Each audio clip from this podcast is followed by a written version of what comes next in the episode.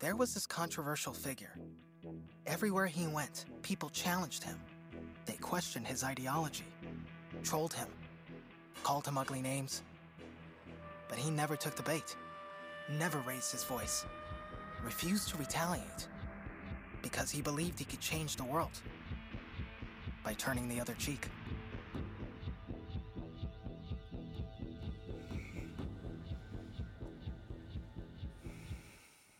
Good morning, Autumn Ridge Church. Welcome to you who are here in the auditorium and you who are at home. My name is Otis Hall. I'm one of the pastors here. It's so good to be with you today.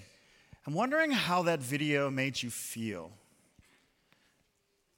For me, when I watched that video, I kept having questions pop into my head. When I looked at it, I thought about, how would Jesus be received today? Would he be the controversial figure that they're talking about? Would people question who he was and what he was doing? What would he think of us when he stepped into our world of cancel culture and political unrest, Christian nationalism, mass shootings, racial injustice? What would the world tweet or post about Jesus? What would people do who follow him? What would they do if he didn't align with their agendas or ended up on the wrong side of a news cycle? What would happen in that moment for Jesus? And surely it must be new for some of us and startling for us that Jesus was outraged and that he had to learn to control that. I mean, that's challenging to us in the world that we live in. But it means that there's another layer of this he gets us thing that we can rest in, because he understands that there are things in this world that cause us to have this sort of reaction, to be angry or shocked or have indignation and be extremely in that state. There are things in the world that we should feel this way about, right? We should feel this way about the injustices in the world. We should feel this way about the mistreatment, the greed, and the poverty, and all the death that runs rampant around us. And the video reminds us that Jesus was outraged about those things too. But he learned to control them. He didn't spend his years with us being constantly angry. And doesn't that feel like that's what our world is like today? We're constantly angry about something.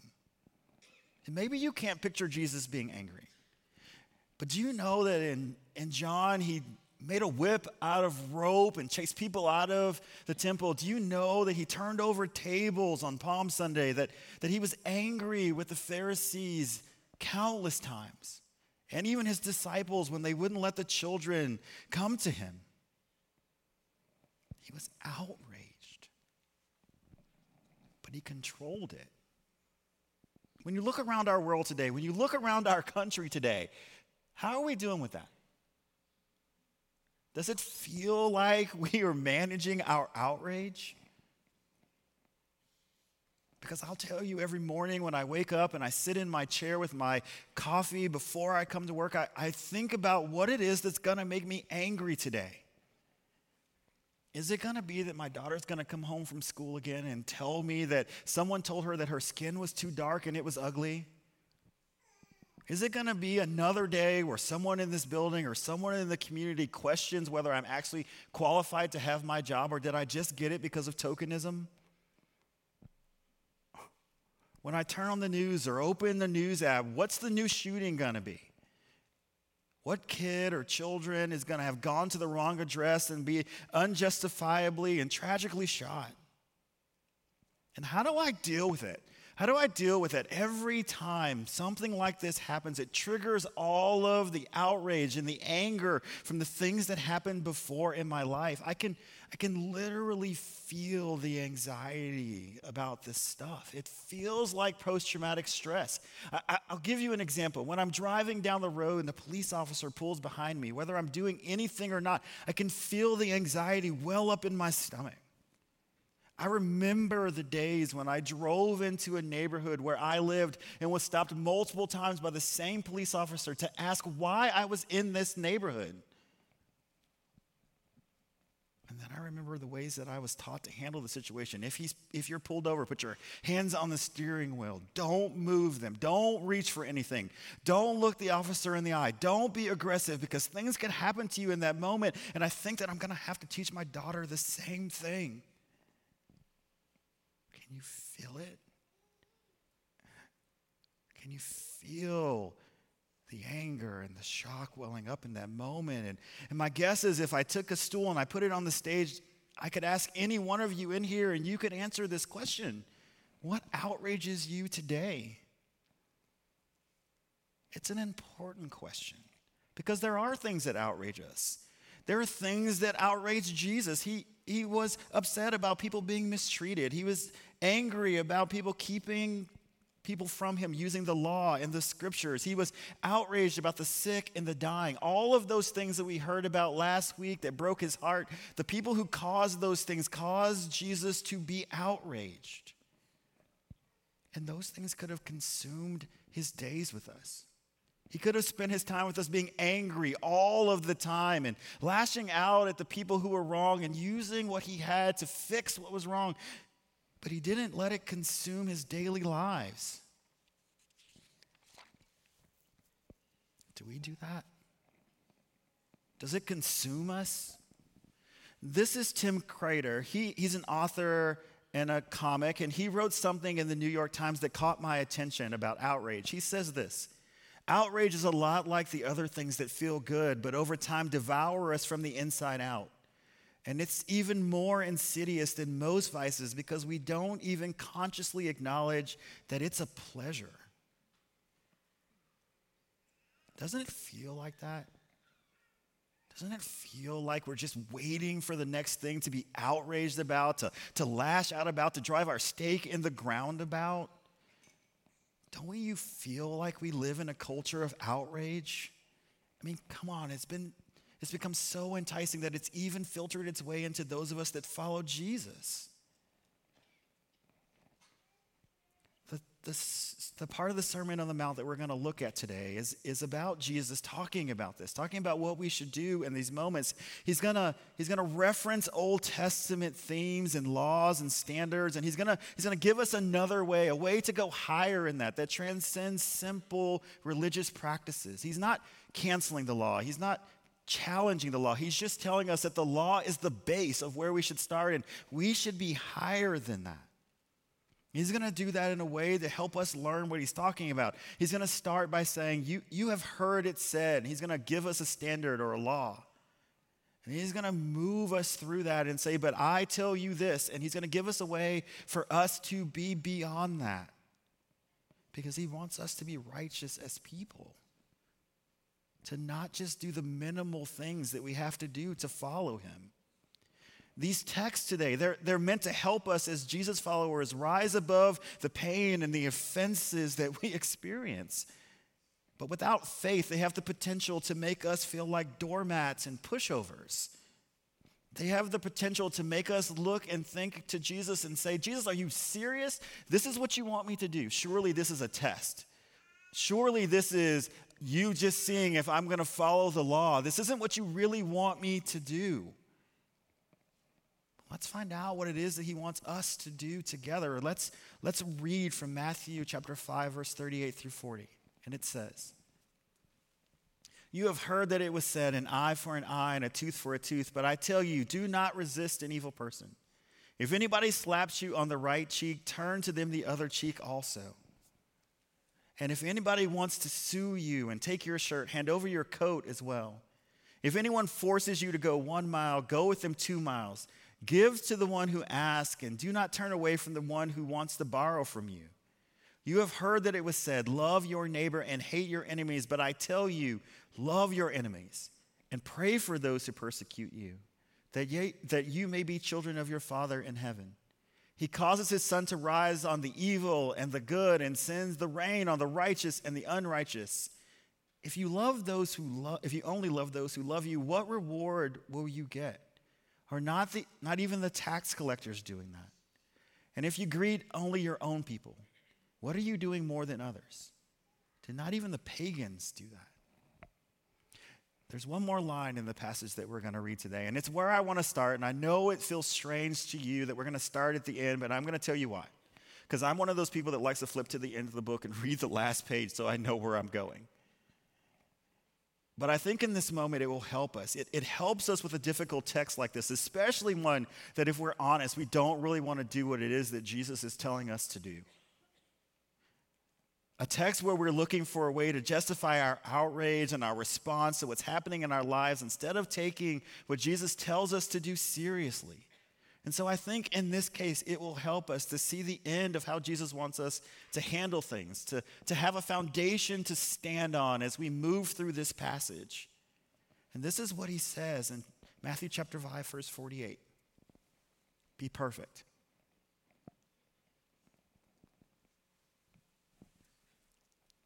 Be perfect, therefore your heavenly Father is perfect. How many of us feel the pressure of that? How many of us feel the weight of what he just said for us to do? I do. I know I feel it. And Jesus gets that about us too. You see, this word that says perfect is not meant for us to be unblemished and infallible as your heavenly Father. Warren Wiersbe, who's a pastor and a biblical scholar, explains.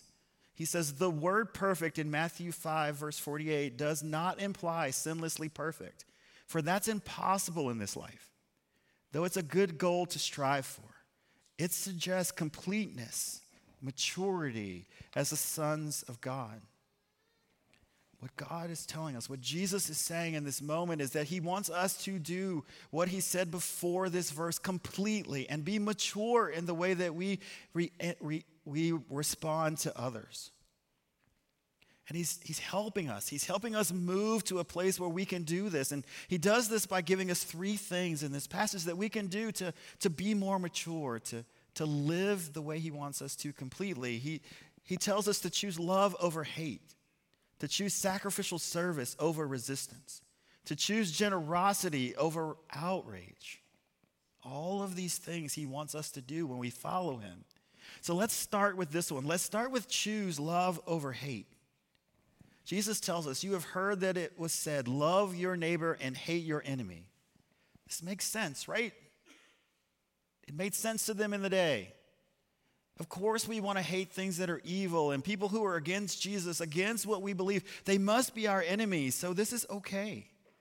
And maybe it makes us rally like the psalmist in Psalm 139 when he says this, if only you, God, would slay the wicked away from me, you who are bloodthirsty. They speak of you with evil intent. Your adversaries misuse your name.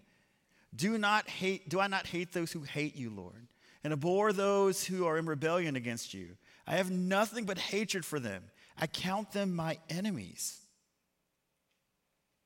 What's important to understand is that this is not law. This is not a biblical standard. This is a person who is angry and hurt and outraged by the treatment of his people. One who's crying out to God for alignment with him so that his enemies, that are God's enemies, will be destroyed. But if you keep reading in this verse, there's this switch in the moment. It's almost as if he's thinking about what he says. He's almost as if he's going through this catalog. And he gets to this point and he goes, whoa. Am I that enemy?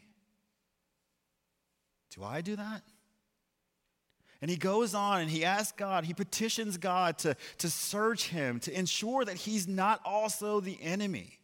And he says this, search me, God, and know my heart. Test me and know my anxious thoughts. See if there's any offensive way in me and lead me in the way of everlasting. Because he knows that God gets us. He knows that God knows us. He knows our thoughts. He knows our heart. And my question to us today is, do we do this? Do we do this when we're in our groups and we are angry and we are upset? Do we ask God to search our hearts to make sure that we aren't the problem? Or do we take the easy road and use the verses before to do things like create division and justify injustice for people who are different than us? That's what would have happened in Jesus' time, right? The Jewish people would have just decided that all Jewish people were their friends, were their neighbors, and everybody else who wasn't in the club was their enemy. The Gentiles and the pagans were against God. They embodied evil, so of course we should hate them. It's just natural, right? It's biblical. Except that it's not. Except that it's about culture. It's about responding to what we don't like. Are we any different, though? Don't we all gather into like-minded groups and rally against different political agendas? Don't we rally when there's racial division? Don't we talk about cultural offenses? Don't we do that? I know that when I get in those places, when I'm in those moments where people are discussing it, there's a question that I start asking myself, Otis, are you outraged about what it is Jesus is outraged about? Or are you just upset about something you don't like? Or someone who makes you uncomfortable, and wrapping it all up in Jesus' language? Jesus goes on, he says, "But I tell you, love your enemies and pray for those who persecute you, that you may be children of your Father in heaven. He causes his sun to rise on the evil and the good, and sends the rain on the righteous and the unrighteous. If you love those who love you, what reward will you get? Are not even the tax collectors doing that? And if you greet only your own people, what are you doing more than others? Do not even the pagans do that?" You see, in this moment, God is doing something amazing. Where Jesus is taking the competing attitudes of love your neighbor and hate your enemies and bringing them together in a way that stunned his audience. And probably stuns us too. But the truth is, that's what God intended from the beginning. He was intending this. Love your enemies and pray for those who persecute you the same way that you pray for those who are with you. God hates evil, but his intent is to bring reconciliation, not outrage, not war. And if we want to follow Jesus, he's asking us to move from worldly handling of offenses to a disposition of perfect, mature, and complete love. He's telling us that when we're outraged, when we're angry, when we show maturity, we should show maturity as followers of him. Jesus is saying when there's a disagreement, when there's disunity, we should love our neighbors and our enemies the same. If you were here last week, you heard Pastor Faya ask us to read the parable of the Good Samaritan. And Jesus uses this story to talk about who's our neighbor. And there's some nuances in that story that maybe you've missed. Maybe you haven't had someone tell you. But you should understand that Jews and Samaritans hated each other. They were enemies. But this Samaritan, they stop along the side of the road to nurse this man back to health. And this Samaritan, he didn't know if this man was a Jew or a Gentile, because he had been stripped of all his clothes, all the ways that he would have been able to identify who he was. But it didn't matter. His comfort didn't matter. He put him on the donkey that he intended to ride on into Jericho. His finances didn't matter. He gave up 2 days' worth of wages to make sure this man was cared for, and promised to come back and take care of any other expense. His reputation didn't matter.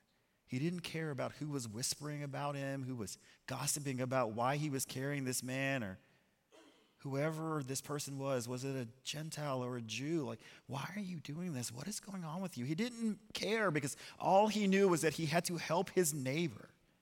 And he reminds us that God's love is for all of us without clauses attached. It doesn't matter who you are or what you are, because he causes the sun to shine and the rain to fall on both groups, those that we like and those that we don't like.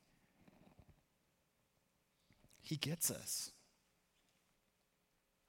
He understands that we have this natural tendency to gravitate towards people who are like us, who agree with us. And yet he continues to drive us as followers of him to be mature, to grow in this fact when he says this: if you love those who love you, what reward will you get? Are not even the tax collectors doing that? And if you greet only your own people, what are you doing more than others? Do not even the pagans do that? And the truth is, all groups take care of their own. And to some degree, all groups look at anybody who's outside of them as a threat, as an enemy to what they are comfortable with, where they find security, where they are at home. But Jesus is pointing out to them that even the people who they think are the worst of them, the tax collectors and the Gentiles, do this. So what makes you different? Here's what's different. God's love goes beyond normal human ties. And so should ours. His love is so far beyond normal human ties that it should drive those of us that follow him to respond differently to the things that anger us and outrage us. It should drive us to choose sacrificial service over resistance. Jesus says, if anyone forces you to go 1 mile, go with them 2 miles. Give to the one who asks you, and do not turn away from the one who wants to borrow from you. That phrase, that if anybody forces you to go 1 mile statement, doesn't really make sense to us, right? Because I can tell you, if one of you tried to force me to go 1 mile, much less 2, I would ask you and be insulted that you thought that I would even want to go walk the 1 mile. But in Jesus' day, this was a serious thing, because Roman officials and Roman military could conscript you at any point. You could be on the way to the synagogue. You could be on the way to the hospital. You could be on the way home to take care of your children. And they could stop you on the street and tell you to go and do something, and you had no choice. They could hand you their heavy pack and make you walk 1,000 steps or 1 mile, and you would have to do it. The most famous version of this that we know about was Simon of Cyrene being commanded by the Roman guards to carry Jesus' cross. You know that wasn't his choice. He was made to do it. And then Jesus turns to the people who follow him and he says, 1 mile's not enough. Go 2. And then Jesus moves to talk to us about how to treat uncomfortable people.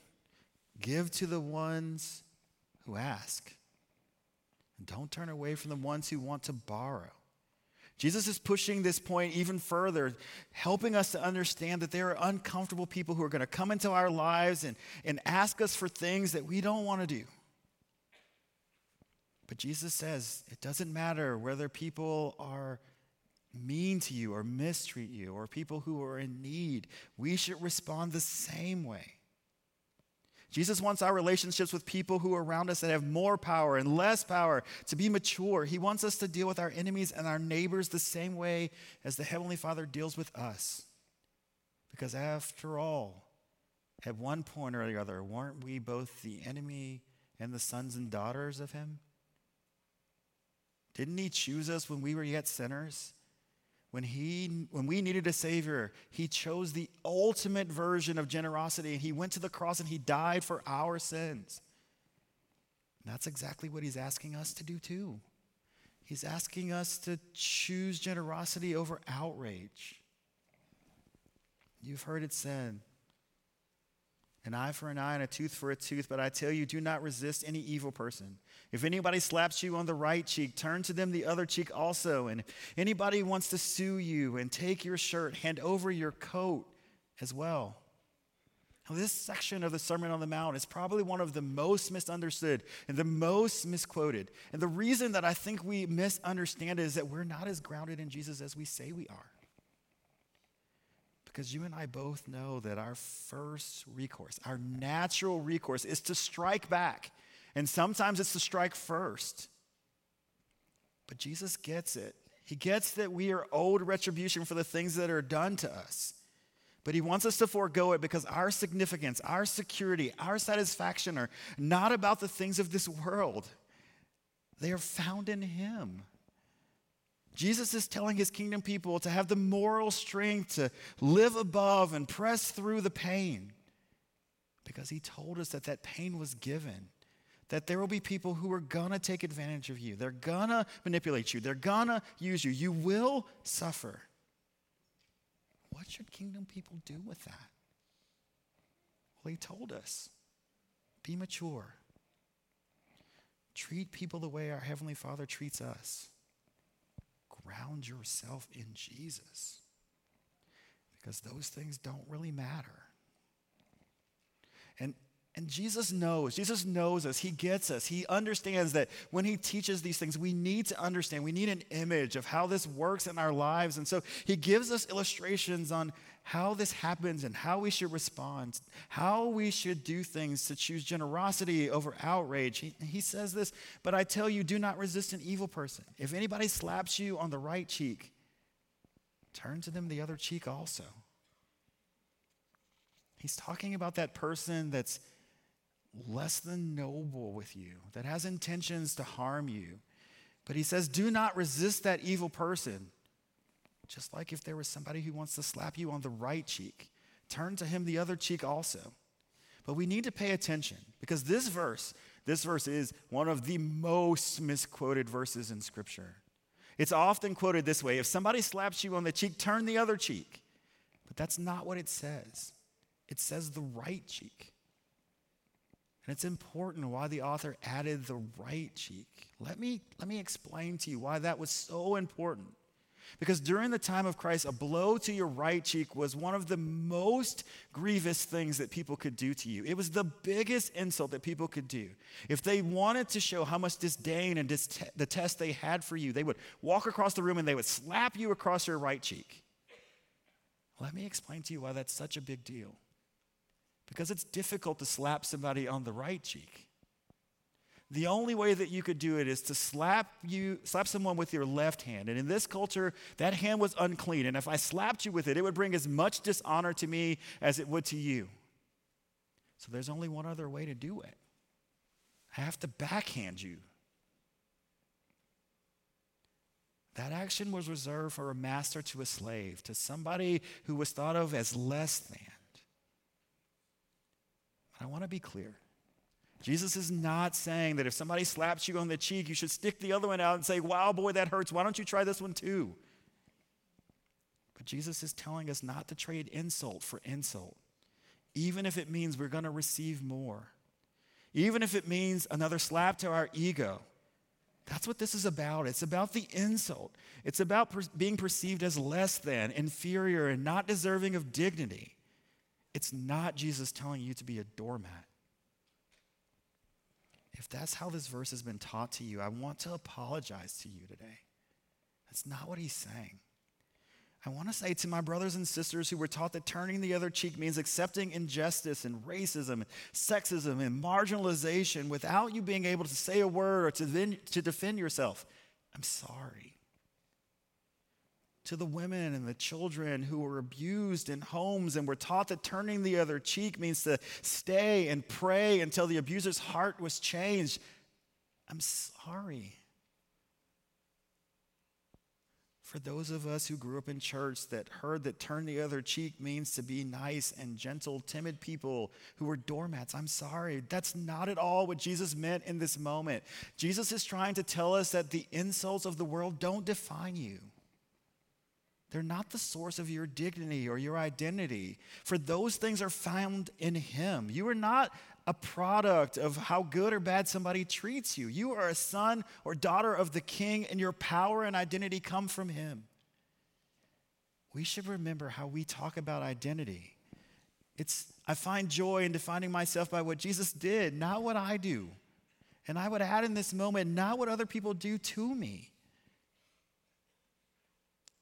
It's about choosing his kingdom over outrage and retribution. Jesus goes on to teach us about that. He says, and if anybody wants to sue you and take your shirt, hand over your coat as well. Not in Minnesota, Lord. And it shifts. This moment, it shifts. Jesus begins to talk about legal matters in this moment. And the disciples are taken to court, and somebody is suing them for literally the shirt off their back. Jesus is instructing his disciples that if they do that, if they try to take your shirt, give them your coat as well. This was a major thing to them because their outer coat was an indispensable piece of clothing. So much so that when it was pledged in a court setting as a promissory note for the things that were owed, the court made the person that it was given to give it back to the poor because this outer coat was used for them to sleep on and keep warm. And so you can imagine how startling this commandment was for the people of that day. Jesus says, instead of defending yourself and seeking retaliation, they must give the person who is unfairly attempting to take away their basic necessities, their basic rights, rather than trying to get that garment back. Give them the outer one too. Jesus is forcing the hearer to think. He provides a shocking and graphic and I have to tell you, somewhat humorous example of what it means to be in non-resistance. And it's funny to me because if you did this literally, there would literally be people walking around in town in their underwear. But what you need to understand in this honor-shame society that Jesus was living in, being naked in that way would have been dishonoring to them in a way that they couldn't fathom. They were reeling at this example. And he gets it. He knows that the hearers and now the readers of this word value their honor and their things more than they value his kingdom. And we get it, right?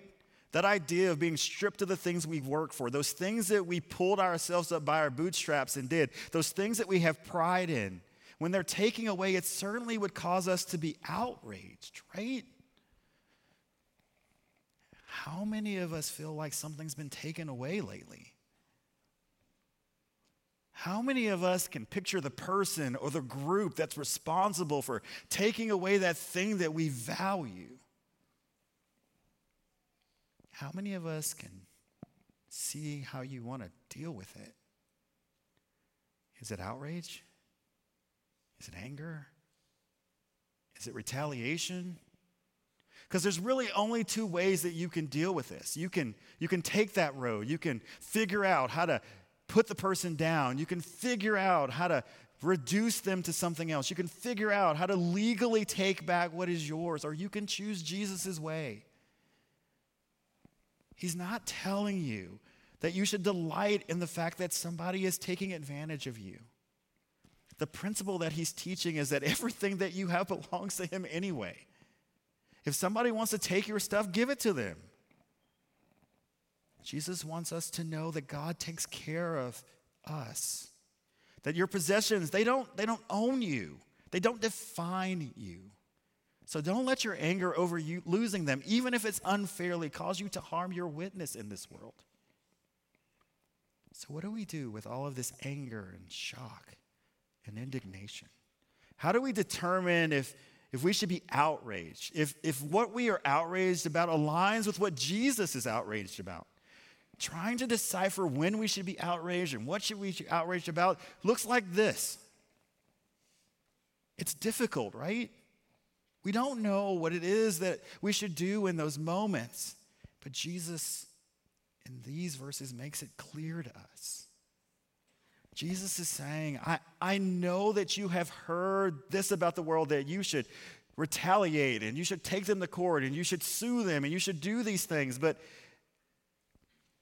I say that you should choose love and sacrificial service and generosity.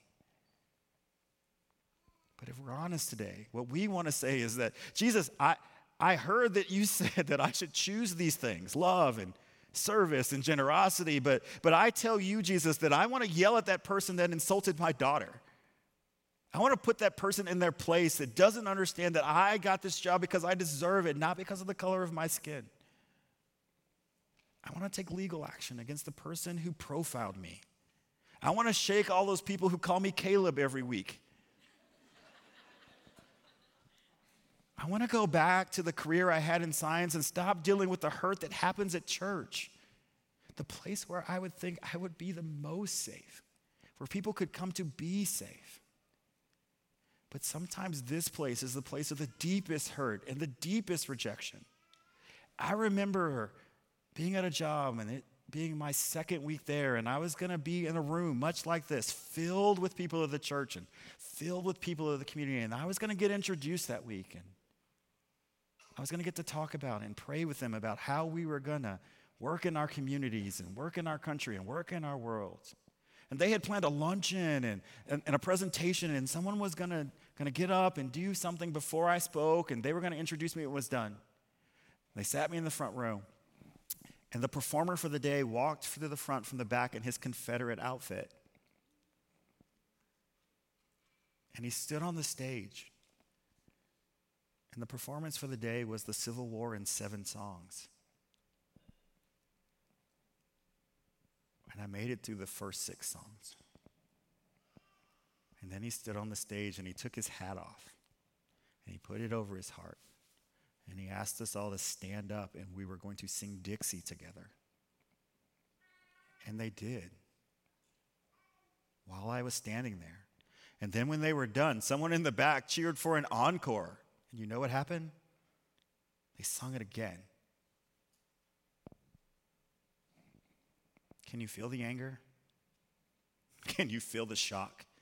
2 weeks into the job, 2 weeks into this place where I was supposed to be their family, and this is what my welcome is like. So what did I do? I walked to the front. I prayed. I talked about all the work that we could do in the community together. And I walked out of the room, went in my office, and I cried. No one on staff said anything to them. But 5 years later, we were doing great work in the community, and they loved us, and they cared about us. And so I want to tell you that every day in our lives, at times in our lives, we're going to bump into people, and we're going to bump into churches. We're going to bump into a moment that pushes us over the line, that pushes us so far past the fact or the why that Jesus has us in that moment that we can't even see why he had us there in the first place. You can't see it anymore. But Jesus gets us, right? He says, Otis, I know you could. I know you could have stood in that pulpit, and I know you could have let them have it. I know that you're entitled to do that. I know you feel like they deserve your hate and resistance and outrage, but choose this. Choose me. And when we do, in those moments, God provides deliverance for us. The sting is still there. The hurt is still there, but the burden is light. And isn't that what the gospel is about? I mean, I could live forever, and the only way that I could experience complete salvation and fulfill God's plan and purpose for my life is to be willing to accept his help. Help when I'm angry. Help when I'm in shock. Help when I'm indignant, when people are hurting me. And those of us that follow Jesus, we all know what this is like. We all know how it feels to be so far down that line that we don't think anybody's coming, and then Jesus shows up. And we never want to go back to not being able to walk with him again. And for those of you that are here that haven't given your life to Jesus, that aren't fully devoted to him yet, that's what we want for you. We don't want you to end up on the road to Jericho, on the side of the road because the attack came. And you've been stripped of the things that you find value in and beaten beyond recognition and left on the road. What we want for you is a relationship with Jesus so you're never on that road alone and that somebody's always coming for you, that we're always there for you. And we're not perfect, but we're maturing. We're growing in our walk. We're growing in our ways to do this. But what you need to hear today is that Jesus gets us. He understands. He gets you. He wants us to choose him. It's what we all want for you. It's what we need for each other.